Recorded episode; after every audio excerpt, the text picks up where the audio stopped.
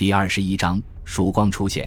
打扫完战场，孙百里带着谢长风和钟武，在刘谦的带领下进入泉州，和起义部队的军官共商大计。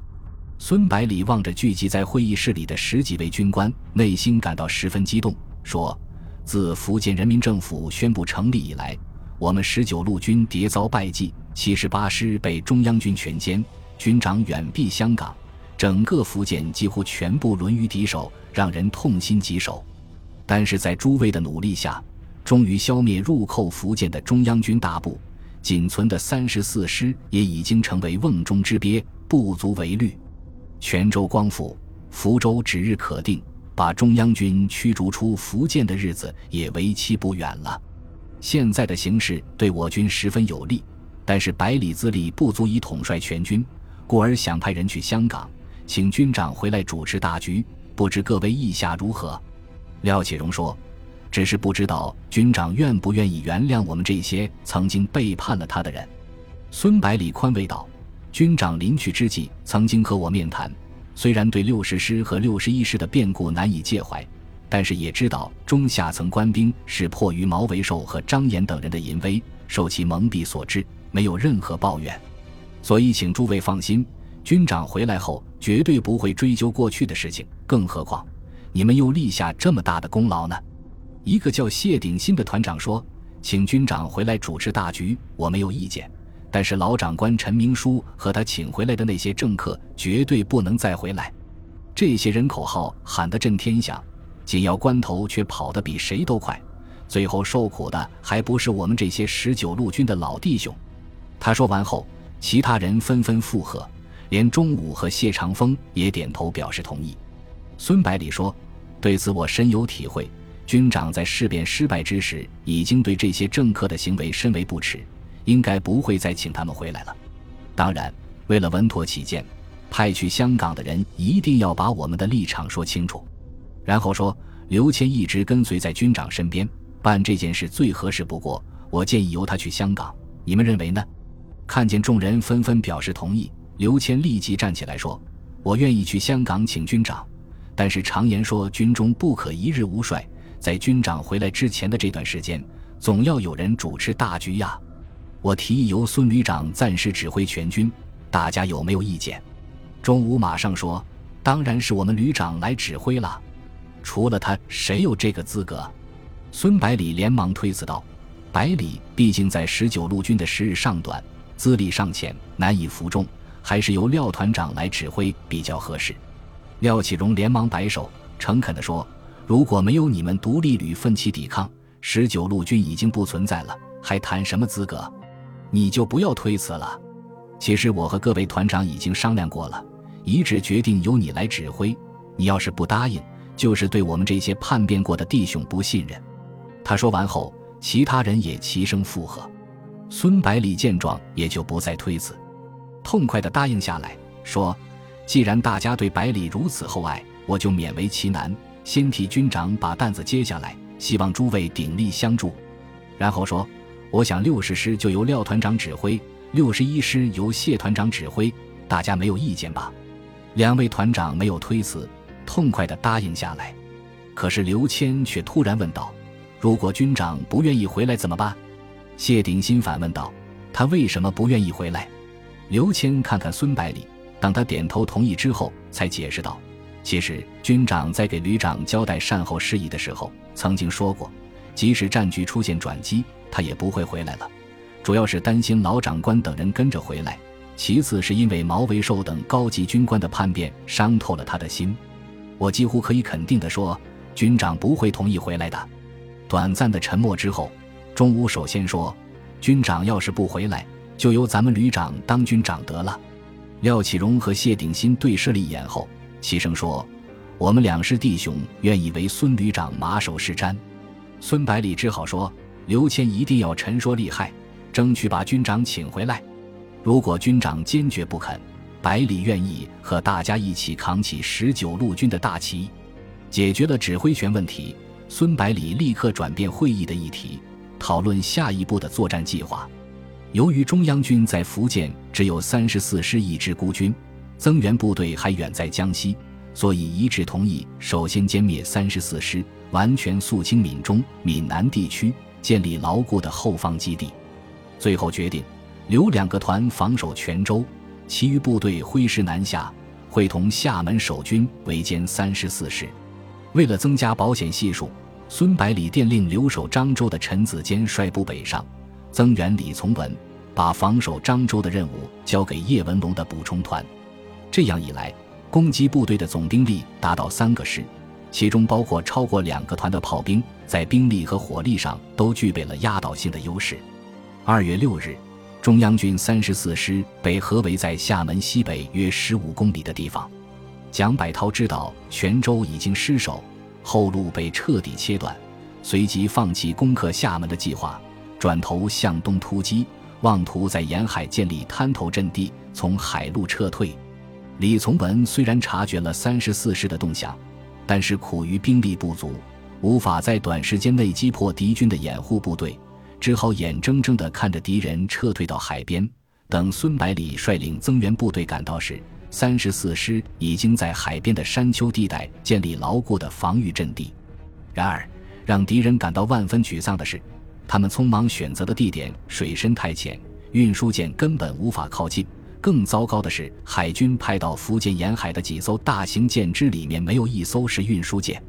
海军部从浙江紧急调派的运输舰要两天后才能抵达，而把一万多人的部队全部撤出来，最快也要三四天。也就是说，三十四师必须要在十九路军的攻击下坚持五天以上。深陷绝境的三十四师爆发出惊人的潜力，官兵们夜以继日地构筑工事。在纵深不足五公里的狭小区域里，连续修筑了十几道防线。放眼望去，到处都是纵横交错的壕沟和铁丝网，战壕四通八达，碉堡暗堡星罗棋布。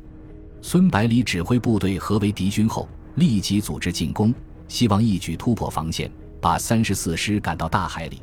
但是经过整整一天的战斗，进攻部队连续冲锋十几次，才突破敌人的两道防线。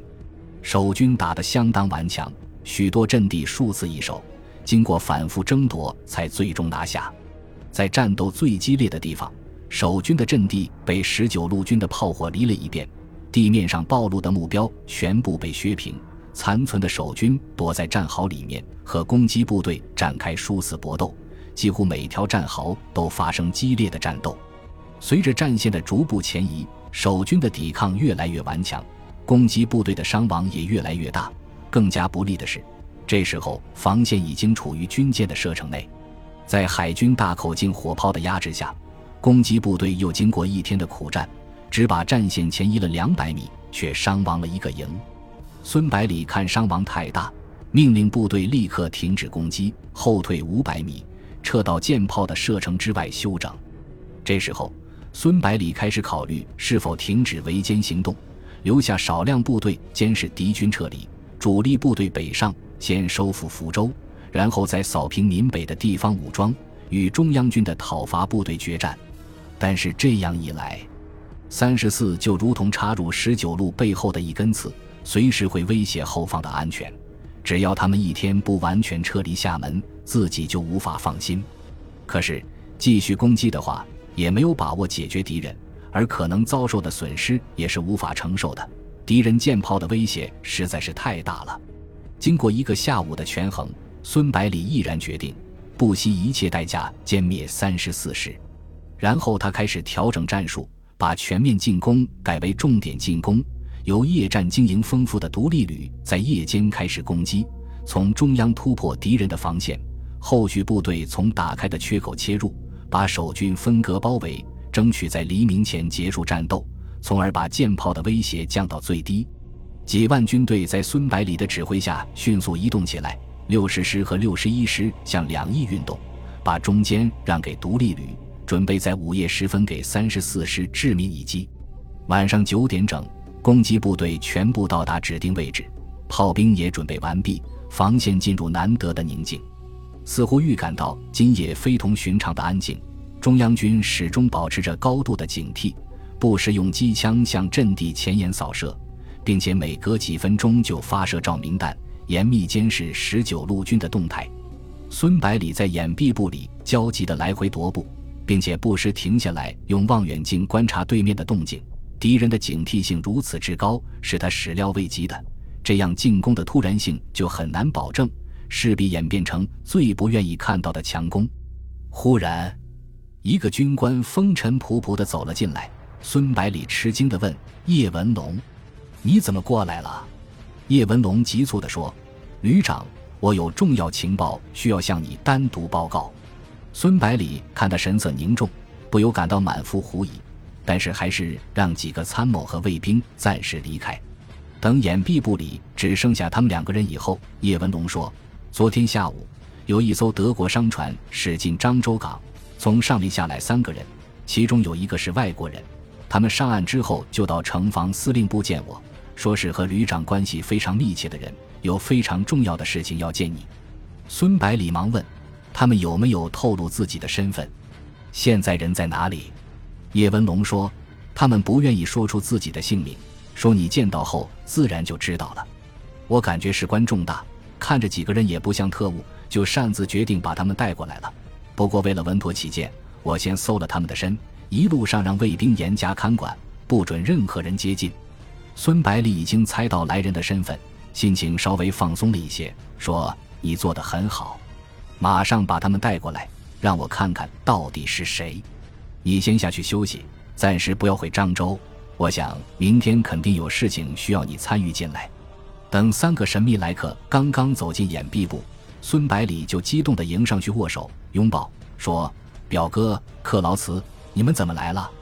向天佯装恼怒地说：“还不是因为你这个小子，你在福建搞出这么大的事情，中央派人调查，发现我和克劳茨都和你关系密切，非常靠不住。”就把我们都赶出来了，我们无路可去，只好到福建投靠你了。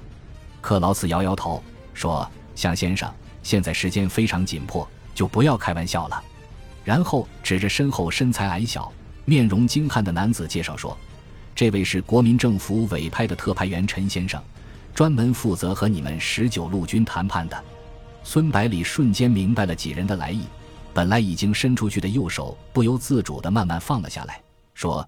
你们是来做说客的，陈先生上一步很自然地握住孙百里的手，说道：“久闻老弟的大名，没想到居然这么年轻，将来肯定是前途无量啊。”然后又说道：“谈判的事情我们稍后再慢慢谈，先让克劳茨先生把目前的情况向你介绍一下。”说完，泰然自若地找了把椅子坐下。克劳茨看孙百里把询问的目光投向自己，连忙说：“百里。”你是不是准备今天晚上发起总攻，解决三十四师？得到确认后，克劳斯问道：“你能否暂时停止攻击行动，等我们谈完之后再做决定？”